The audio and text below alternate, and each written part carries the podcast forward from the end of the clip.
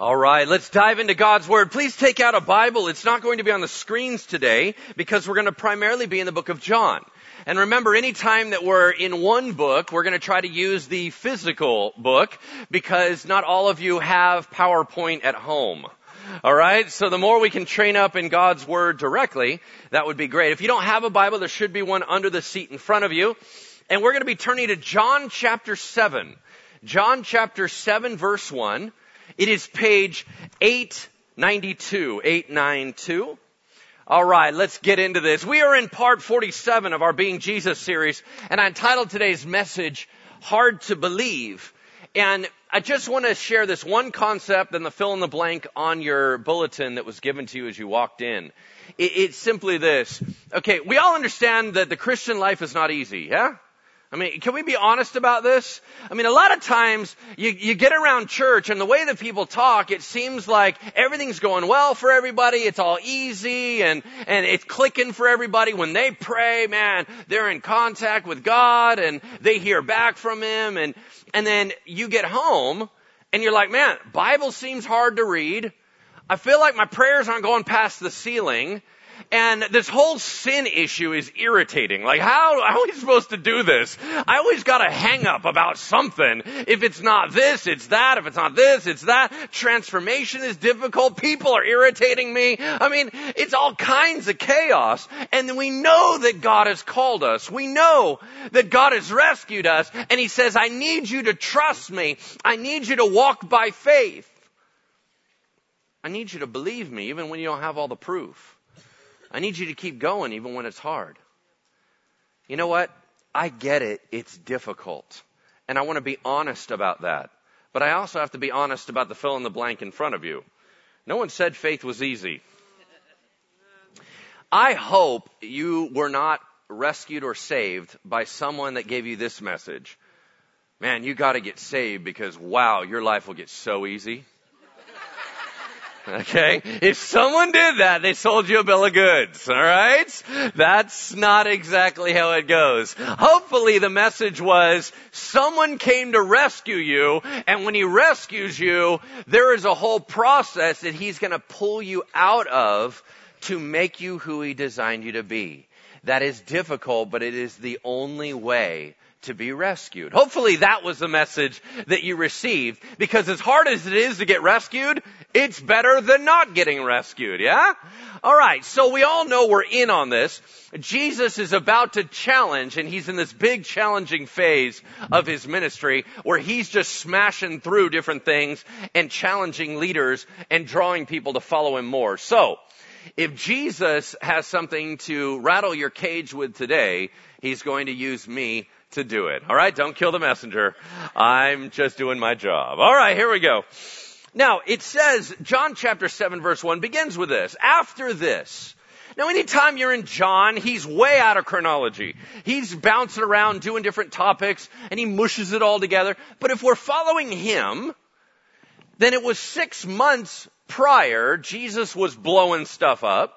He was talking about different things like eat my flesh and drink my blood. And people were like, ew, that's gross. And what's wrong with you? And he kept saying things like, I'm the bread of life. And he was just being weird. And people were like, well, I don't even want to follow you anymore. And a lot of people walked away. Well, once again, 6 months later, he's still in this mode of just breaking stuff up and telling people it's not what you think it is. I need you to walk with me. I need you to have a soft heart. I need you to be teachable. Because if you think you know it all, this isn't going to go well. All right? So it begins like this. After this, Jesus went about in the north in Galilee. He would not go about in Judea in the south because the Jewish leaders were seeking to kill him. Okay, quick question. Why do people want to kill Jesus? Why not just ignore Jesus? Really, you got to go out of your way to murder a guy. For what? What are you going to accomplish? Y'all know the liar, lunatic, Lord thing? I mean, this has been around Christianity for a long, long time. C.S. Lewis talked about it. A bunch of people have talked about it. Here's the deal. Either Jesus is what? He knows he's not God and he's lying just to get people to follow him. Or he really believes he's God, but he's not and he's just a psycho. Or he's who he says he is. Those are your only options. So, but here's my point. Why kill the guy? Now, if he's a liar, ultimately that's going to blow up on him. So just let his whole ministry explode. Let's say he's a psychopath. At some point, everyone's going to figure that out, right? And they're all going to walk away from him. Let him fizzle out. Let him blow himself up. Why are you going to the extreme degree of killing this guy? That's a big political move. What would motivate you to do that? And if he's really the Lord, you don't want to kill the Lord. I'm just saying. So why would you want to kill him? Well, I think we would be astounded if we paused for a moment and realized how personal we take the throne of our lives. And any time somebody dares to challenge our authority, we get nasty. So there's two main groups that wanted to kill Jesus. You got the Pharisees and scribes. Those are the rule followers. Those are the rules and regulations and rituals, and you do it like this. These are the religious folks. Now, has religion ever caused any problems around the world? Y'all know that there's a couple things you're not supposed to talk about at a dinner party, and one of them is religion, all right? Because people get super tense. They don't like talking about religion because in religious talk, you have right, wrong, black, white, good, evil, God, Satan, right? You're talking about big things, and people dig into those, and if someone is wrong, they're not just a different opinion, they're wrong. You understand what I'm saying? Well, these guys are completely locked into a religious system and they've got it nailed down. They've done all the work. They know how it happens and they have the key to the kingdom. They are the ones that are in control and they like that power and authority that if someone else is right, that means they may not be right. And if they're not right, not everybody's going to follow what they do and they know they're right. When Jesus came head to head with that, they want him gone. They will not be challenged like that. I mean, you got to understand that once somebody locks in and becomes immovable, it's going to get ugly. You know what I mean? The other group are the Sadducees and the priests.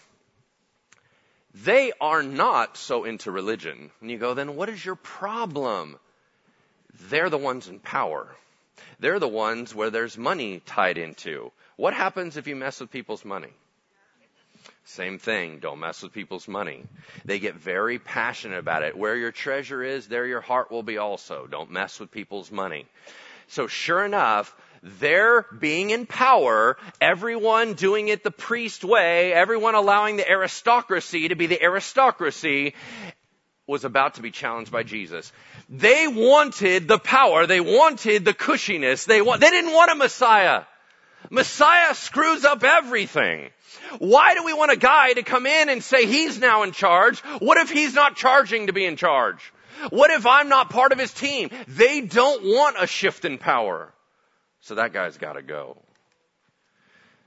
Just understand, wherever you feel tension in your spirit towards something God is calling you to do, we have a throne problem. You're sitting in his spot. And he wants it back. So he's saying, you're in my chair. Can you please move? I'm the one calling the shots. And you're going, no. You call some of the shots. No, I call all the shots. That's where we get into tension in Christianity. He says, now, the Feast of Booths was at hand. Okay, you're not going to understand the story until you understand this. Feast of Booths. Okay, everybody just say it right now with me. Say Feast of Booths. Okay, isn't that a horrible name? Here's the deal. Every time you say booths, you spit. And not only do you spit, but it's super uncomfortable to say. So I think it's the lamest name for a party ever. And so you go, well, what's the other name? The other name is Festival of Tabernacles. Now, Festival of Tabernacles is not any better. Nothing sounds awesome. Hey, you guys want to go to the Festival of Tabernacles? And they're like, no, I really don't. That sounds lame. Okay, so the naming of it, this is one of the three mandatory festivals for the Jewish people. And when I say mandatory, meaning if you are a Jewish male over a certain age, within 15 miles of Jerusalem, you have to go to the party. You will rejoice. Dang it. You know, it's kind of one of those things. You will have fun and like it. You know, it's mandatory partying. And as a matter of fact, it goes Passover is a big deal, Pentecost is a big deal, and the Festival of Tabernacles is a big deal. It's known as the Great Feast. It's the big one. Why is it so fun? Why is it so exciting? Here's why. This is where I appreciate ancient naming. What do you think you do at the Festival of Booths? You make what? Booths. Okay. So I love the fact that at least it's in the title. You know what you're walking into. So here's how it works. They said, all right, you know what would be awesome is if we all play acted. Let's say we all reenact this scenario for a whole week of wandering through the desert. And in the desert, they didn't have any homes, so they would make little makeshift stuff. They didn't have a lot of building materials. Some of them had tents. Most of them, they would grab tree branches or whatever, and they would construct little things that would keep them out of the elements. But it wasn't going to be fancy. Some of them had to sleep outside. So what we're going to do is everybody's going to grab their families, hang out, and we're going to have a big camp out. Everyone's going to build your own thing. So bring your tree branches with you. Okay, this all sounds odd to us, but in an agricultural society, it's a little more normal.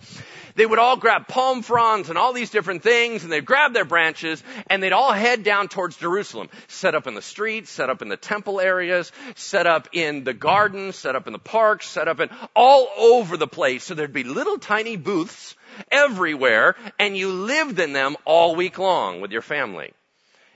Big camp out, you had to be able to see the stars through the roof because you're supposed to remember there was a time when we didn't have anything. Now we're in our land, we're blessed, we have a ton of stuff. Let's remember how good God is.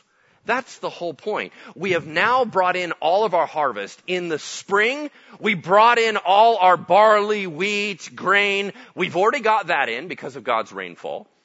And now that this is all happening around mid-October, now that we've brought in the olive oil and the grapes, we have our whole harvest of the year. God, you have provided for us. We feel spoiled. You're a good God. We're going to have a party. That's what it is. Everybody loves that party. It was a fun time. And there was a couple key elements to it that are going to tie into the story that Jesus is about to share with us. All right, let's keep moving. Verse 3. Woo. You're never leaving. So his brothers said to Jesus, leave here in the north and go down to the south in Judea, where Jerusalem is, the religious center, that your quote-unquote disciples, all your little follower guys, also may see the miracles that you're doing. For no one works in secret if he seeks to be known openly. If you do these things, show yourself to the world. For not even his brothers believed in him. What are they saying? Hey, Jesus, he's their older brother. Did Jesus have brothers?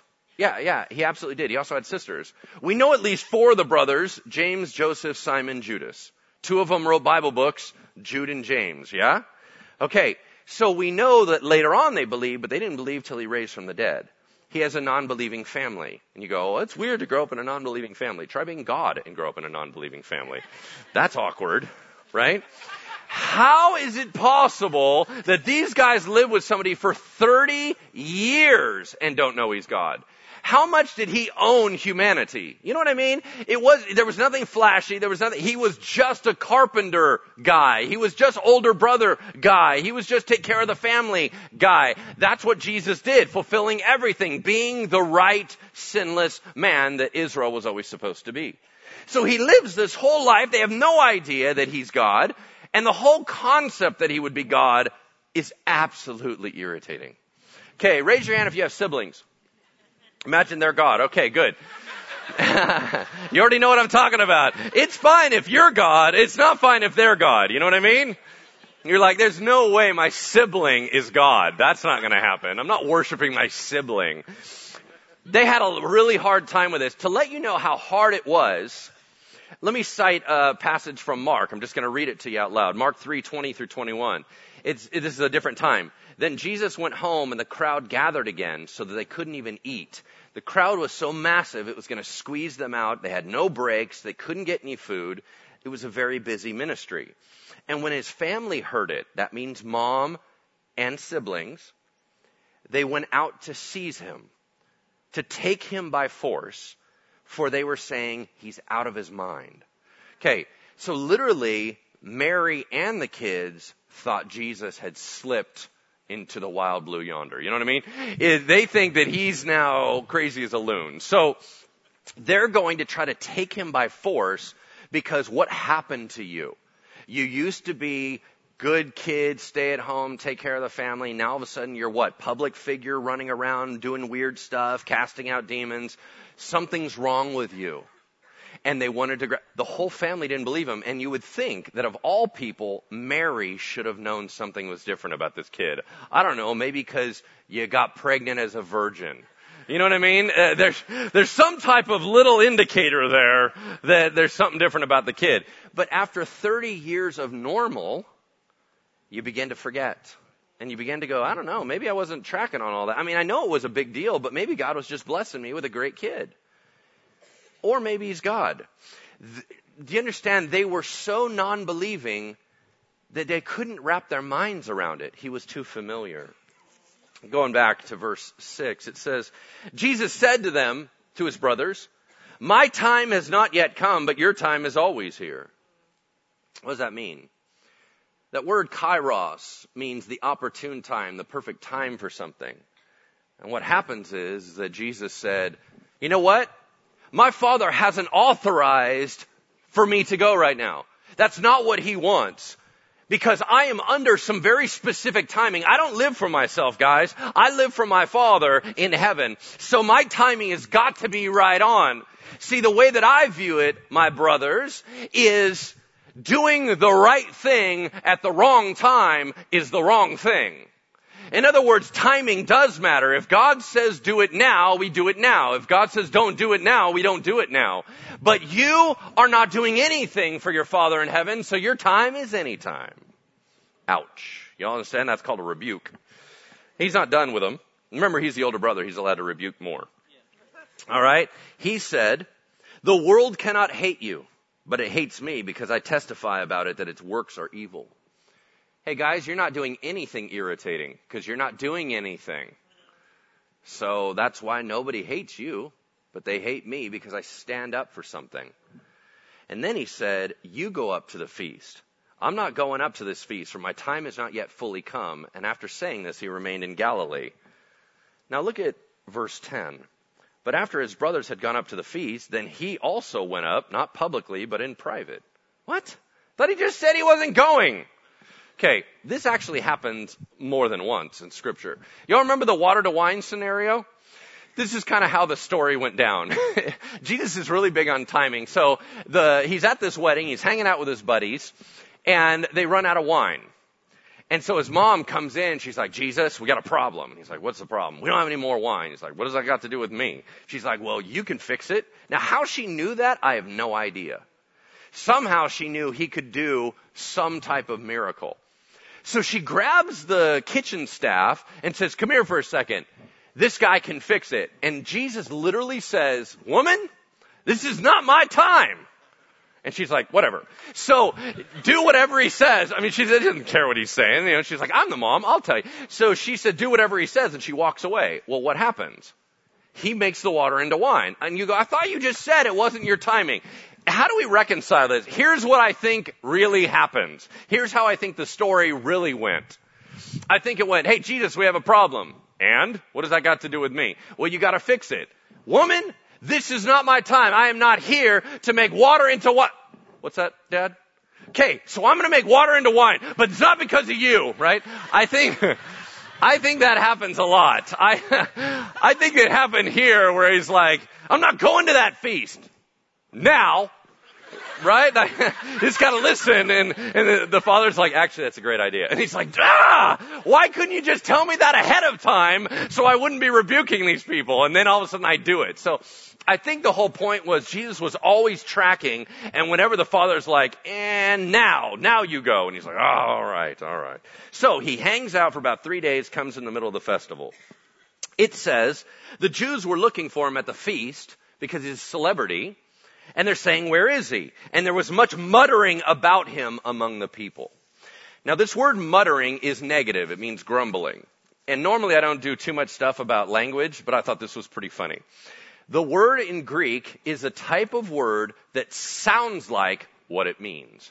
Okay? So here's the word. Okay? It's gongosmos. And literally you can't say that happy.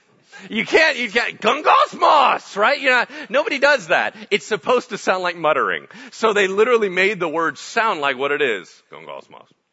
It's just like, all right, whatever. I think it's funny. All right. Some said he's a good man. Others said, now he's leading the people astray. Yet for the fear of Jews, no one spoke openly about him. You understand that in rabbinic tradition, following Jesus, he was considered one who leads astray. So he was a bad guy. And what kills me is that here's a man who all he does is love on people. All he does is die for the sins of the world. All he does is be with the poor and the oppressed and the downtrodden. And he stands up for justice and he cares about people and he cries over people and he heals people, and he's still branded a bad guy. And it just hurts my heart because he's my everything. He's my favorite. He's my hero. And I don't like the idea that my hero would be trashed in public reputation. You know what I mean? It says this. About the middle of the feast, Jesus went up into the temple and he began teaching. There were some covered areas where you could go up and hear rabbis talk about what was kind of going on at the day and what was cool. And the Jews marveled, saying, how is it this man has learning when he's never studied? In other words, man, this guy's talking like he knows what's up, and yet he's never been to a rabbinic school. He's got no Ivy League education. How's he supposed to know any of this stuff? Now, when it says he hasn't studied, it doesn't mean he's not a good Jewish boy that was raised knowing scriptures backwards and forwards. Everyone knows he knows the Old Testament.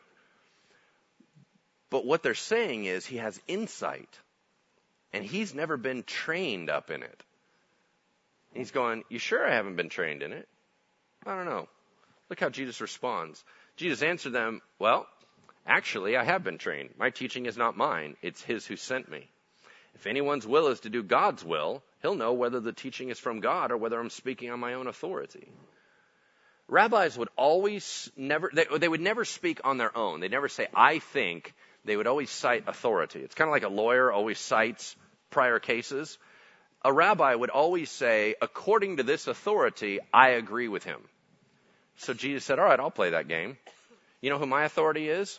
God. And so I didn't come up with it. It's not my idea. I'm not self-promoting. I'm just calling it out like I always call it out. My father told me this stuff. I am trained in God's school. All right? And then he says, the one who speaks on his own authority seeks his own glory. The one who seeks the glory of him who sent him is true, and in him is no falsehood. And then he goes off on the crowd, and you're thinking, why are you being mean to all the crowd? They don't even know who you are. Because the leaders were in the crowd watching, and he's knowing they're eavesdropping, he's blasting them while he's talking to the people so that they understand their leaders are up to something that they don't know about. Check out how Jesus handles this. He said, wait, let me ask you all a question. Has not Moses given you the law? Aren't you guys all good little rule followers? They're like, yeah, yet none of you keeps the law. Why are you trying to kill me? The crowd answered, dude, you got a demon. Who's trying to kill you? Like, you must be crazy. Nobody's trying to kill. They have no idea their leaders are plotting his death. So he's talking right through them and going, guys, you need to wake up. They're after me and they'll take me out. He said, you're seeking to kill me. Jesus answered, I did one work in this area 6 months ago. You're all marveling at it still. I healed one guy that was paralyzed for 38 years by a pool, but I healed him on the Sabbath, and you all freaked out about it, and nobody will let it go. You all keep going, oh, he's a rule breaker, he's a rule breaker. Let's play that game. Moses gave you circumcision. Not really Moses, but you know, from the fathers, Abraham, Isaac, and Jacob. And yet you circumcise a man on the Sabbath. If on the Sabbath a man receives circumcision, so the law of Moses may not be broken, are you seriously angry with me because on the Sabbath I made a man's whole body well? Do not judge by appearances. Judge with right judgment. Meaning, guys, you're totally inconsistent. You're all over my case for healing someone on the Sabbath, but you'll cut your kid on the Sabbath. What? What does that mean? Well, because we have a rule that's bigger than that rule. We have the Sabbath rule, but we also have the circumcision rule. And circumcision rule is bigger. Okay, I'll play your stupid game. I got a rule and it's called rest on the Sabbath, but my dad has a bigger rule called take care of people. So that supersedes the Sabbath. Why are you arguing with me? I'm healing people and making them better on the Sabbath, and you're all over my case. Man, what are you judging by? What, your little rules and regulations? Because you got it all nailed down, and because I'm violating how you think I should do it, now I'm a problem? What if your way is wrong? Ah, that's the big problem, isn't it? Do you realize that the majority of our Christianity has been designed by people around us, not by God? Here's what I mean. Do you truly believe everything about God because you read it yourself and you talked with God about it, or because some teacher told you? Okay, do you understand that all teachers are fallible? That's me. So if your whole Christianity is designed by what I say, we have a problem. Because what if I'm wrong? We have to have personal engagement in this stuff. We have to have, I know God. I don't just know a guy that knows God. You know what I mean? Or I know a girl that knows God. That's not sufficient. These guys were all trained up, and all the authorities said, this is the system, don't violate the system. And Jesus walked in and said, that's actually the wrong system. Wow, what happens if we're wrong? Are we missing out? Are we missing God? Some of the people of Jerusalem therefore said, oh wait, this guy's publicly talking. Is this not the man whom they're trying to kill? Here he is speaking openly. They say nothing to him. Can it be that the authorities really know this is the Messiah? I had to turn off my mic. Sorry. You guys, do you always do this when you sneeze? No, I'm turning off my wire packs. Okay, here we go. Could it be that the authorities really know this is the Messiah? But we know where this man comes from. And when the Christ appears, no one's going to know where he comes from. Wait, what? Here's how messed up they are. You guys, everybody knows that when the Messiah shows up, he's just going to be like, poof, there. Okay, why do you know that? Well, that's what the Bible says. Really? Is that what the Bible said? No, that's not what the Bible said. As a matter of fact, you are always quoting the fact that the Messiah is born in Bethlehem. You know where he's from. But because all their leaders and a tradition had started from a bad reading of Scripture, the tradition said the Messiah is just going to show up. So they bought it. And they're like, oh, Jesus doesn't fit the tradition. What if the tradition isn't right? Then here's the irony. Look at the next one. Verse 28. So Jesus proclaimed as he taught in the temple, you know me and you know where I came from. That's tongue in cheek because he's like, you don't have a clue about me. But I have come not from my own accord. He who sent me is true, and him you do not know. Okay, real quick. Never tell a group of Jews they don't know God. Those are fighting words, right? They will take you out. And then it says this. I know him, Jesus said, for I come from him, and he sent me. So they were seeking to arrest him, but no one laid a hand on him because his hour had not yet come. Yet many people believed in him. They said, when the Messiah really appears, what is he going to do? More miracles than this guy? The Pharisees heard the crowd muttering these things about him, and the chief priests and Pharisees sent officers to arrest him. Jesus then said, I'll be with you a little longer, and then I'm going to him who sent me. You'll seek me, but you won't find me. Where I'm going, you can't come. The Jews said to one another, where does this man intend to go that we're not going to find him? What does he intend to go among the Jews scattered throughout the world? What is he going to go among the Gentiles, the Greeks, and teach the Greeks? What does he mean? You're going to seek me and you can't find me. Where I'm going, you can't come. Do we know what he means? Of course we know what he means. 6 months from when he says this, he will hang on a cross. He will die and he will ascend to the right hand of the Father. That means he's going to heaven. What did he just say to the crowd of leaders? You're not going there. That's tough. He said, I'm the way. I'm the gate. I'm it. You reject me, you're not going anywhere. So no, wherever I go, you're not going. On the last day of the feast, the eighth day, because the festival lasted for 7 days technically, and then there was a closing ceremony day on the eighth day, Jesus stood up and cried out. Now, rabbis teach sitting down, so for him to stand up and yell it meant he was getting everyone's attention. And he said, if anyone thirsts, let him come to me and drink. Whoever believes in me, as the scripture has said, out of his heart will flow rivers of living water. Here's why that's so powerful. In the Feast of Booths, the Festival of Tabernacles, there was a couple key parts. One of them was a water part. This is how it would work. The priest, one of the priests would start from the Temple Mount and he would grab a golden pitcher that held about 2 pints of water. He would carry it down with a big Levite choir with him.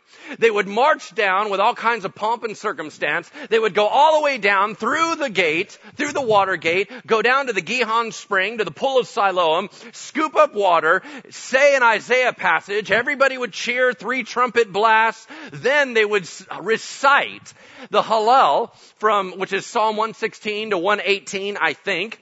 And they would go up in this big procession, and at different points, people would shout back liturgy. They'd all walk up to the temple with their special water thing, and then they would march around the altar, and everyone would wave their palm branches, because they have tree branches during this time.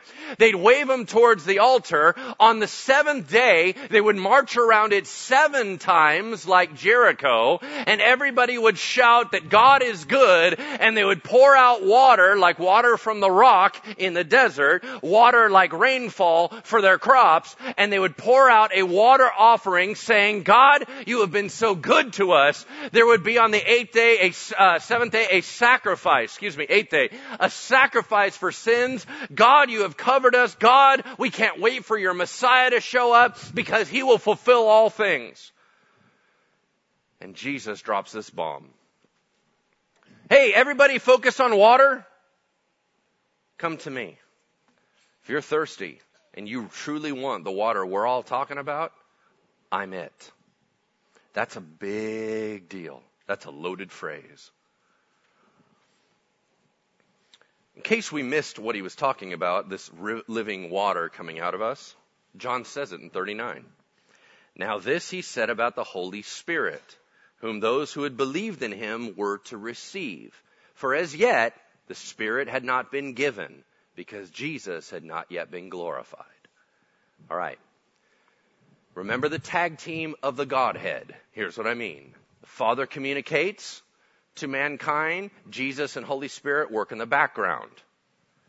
The Father then says, Son, you ready to go? He said, I'm on. Tag. The Son goes down. Father drifts into the background. Spirit drifts into the background. Son goes forward. He then starts moving and contacting and communicating with the world. And then he says, I will die for the sins and I'm out of here. Holy Spirit, you ready to go? Tag. The Son backs off. The Holy Spirit launches forward, and the Holy Spirit has been moving through the church age, inside people. So we have to understand the living water means that with the indwelling Holy Spirit, God is continually keeping you alive. That's the idea of being saved. When they heard these words, people said, this has to be the prophet Moses was talking about that was going to come like him and that was going to change everything. This is totally that guy. Other people said, yeah, he is absolutely the Messiah. But some said, wait, hold up. Is the Messiah really from Galilee?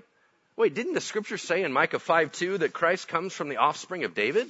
He comes from Bethlehem, the village where David was.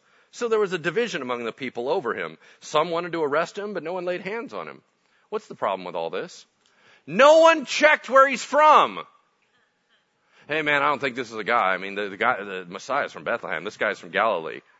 Did you ask him? No, of course not. Let's just assume we know. You don't know. You're not even doing your homework to figure it out. He's from Bethlehem. He was born there. You can track it back down through his family line. Come on. But their assumptions were too big. They already knew the truth. And he wasn't doing it right. The officers then came to the chief priests and Pharisees who said to them, hey, where's Jesus? We just sent you to arrest him. What? Why didn't you bring him in? The officer said, no one ever spoke like this guy.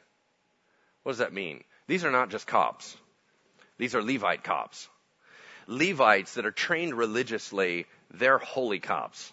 They are biblical cops. And they come out to arrest this guy, and they know what they're talking about. And all of a sudden, they hear him speak, and they went, I'm not arresting him. You arrest him. And the other guy's like, I'm not arresting that guy. Something's weird about that dude. I'm not putting any cuffs on that guy. That's not going to happen. I'd rather get in trouble with my boss. They come back and they're like, why didn't you arrest him? They're like, because that ain't a normal man. That's impressive. Even they saw it. Now notice the reaction of the leaders. The Pharisees answered them, what, are you also deceived? Man, if you disagree with us, you must be an idiot. Ah, look at their next phrase. What, have any of the authorities or the Pharisees believed in him? He is not legit until I tell you he's legit. How cocky is that? Oh, so you know everything. But it says, but this crowd, they still said, that doesn't know the law, you all are cursed. They called regular people who didn't do what they do, people of the land. And they were the losers. So they're going, oh, okay, so we got to handle it ourselves because you common people can't handle it. You're all being led astray. You don't even know what's wisdom. Nicodemus, who has gone to Jesus in the past, remember that? He asked about being saved and born again, that whole thing. He's a Pharisee. He's on this council. Nicodemus, who had gone to him before and who was one of them, said to him, hold up, guys, hold up. Does our law judge a man without first giving him a hearing and learning what he does? And they replied, what, are you from the north too? You from Galilee? Search and see, no prophet arises from Galilee. You know what he should have said?